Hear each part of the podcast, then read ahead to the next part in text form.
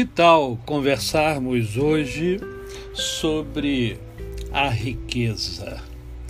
E para conversarmos sobre a riqueza, eu escolhi o texto que encontra-se na primeira epístola de Paulo a Timóteo, no capítulo de número 6, a partir do verso também de número 6. De fato, grande fonte de lucro é a piedade com o contentamento porque nada temos trazido para o mundo, nem coisa alguma podemos levar dele. Tendo sustento e com que nos vestir, estejamos contentes. Ora, os que querem ficar ricos caem em tentação e cilada, e em muitas concupiscências insensatas e perniciosas, as quais afogam os homens na ruína e perdição porque o amor do dinheiro é raiz de todos os males. E alguns nessa cobiça se desviaram da fé e a si mesmos se atormentaram com muitas dores. Esse é um texto que nos faz parar um pouco para refletir sobre esta questão da riqueza, essa questão do dinheiro. Muitos entendem, inclusive muitos cristãos entendem que uh, que o dinheiro é pernicioso, que o dinheiro é ruim, que o dinheiro é, é mau. E na verdade não é nada disso. Eu só quero chamar a atenção de todos para o fato de que Uh, as riquezas são, na perspectiva de Jesus, uh, podem ser, né, as riquezas podem ser um obstáculo. Né? É um obstáculo que precisa ser superado, quer dizer, não é o dinheiro em si, é o amor ao dinheiro o grande problema.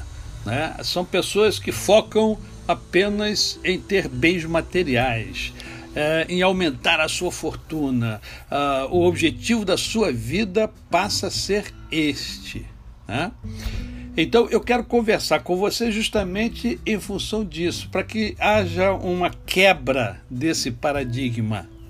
Né? Não há problema algum em você é enriquecer. O problema está no seu propósito. O seu propósito é o enriquecimento. Né? Se for o enriquecimento, vai ser igual aquele o jovem rico que se aproximou de Jesus, sabia o que tinha que fazer, já fazia, é, já conhecia as escrituras desde a sua infância, mas quando Jesus tocou na ferida, ele retirou-se triste, porque tinha muitos bens. Então, a, a Bíblia ela chama atenção para as riquezas, em primeiro lugar, por causa da brevidade das riquezas. A riqueza, ela, é, o Senhor Jesus nos adverte né? É, a não acumularmos tesouros sobre a terra. Por quê? Porque estão sujeitos à corrosão e ao roubo. Né? É extremamente instável. Você sabe disso porque você já teve dinheiro na sua mão e já percebeu e percebe até hoje que ele desaparece rapidamente. O problema não é o dinheiro. Né? O problema é o que você faz com o dinheiro e o que você permite que ele faça a você. O problema é você não ter o domínio sobre o dinheiro e permitir que ele domine a sua vida. Esse é o grande problema. E o dinheiro, ele é o dinheiro, a riqueza é instável, é passageira, né? Então, cuidado para o seu coração não ficar apegado às riquezas, ficar apegado ao dinheiro. Outra coisa, a, a riqueza seduz, o dinheiro seduz de repente desejos que estão uh, dentro do seu coração uh, e você começa a colocar esses desejos para fora, sem analisar se esses desejos serão benéficos a você, benéficos à sua família, benéficos ao próximo. Lembre-se, qual o seu propósito. Você tem que saber qual é o seu propósito. Não é enriquecer por enriquecer. Mas pode ser que o seu propósito seja fazer um, o bem a muita gente. Para fazer o bem a muita gente, você precise da riqueza. Mas o seu propósito é fazer o bem para muita gente. Né? Ah, e, em terceiro lugar, por causa do senhorio das riquezas. Então você tem a brevidade das riquezas, você tem a sedução das riquezas e você tem o senhorio das riquezas, porque ela toma conta de muita gente. Né? A gente tem que aprender a viver com o que a gente tem. Lutar, sim, para melhorar, sim, sempre. Mas a gente não pode ser apegado aos bens materiais.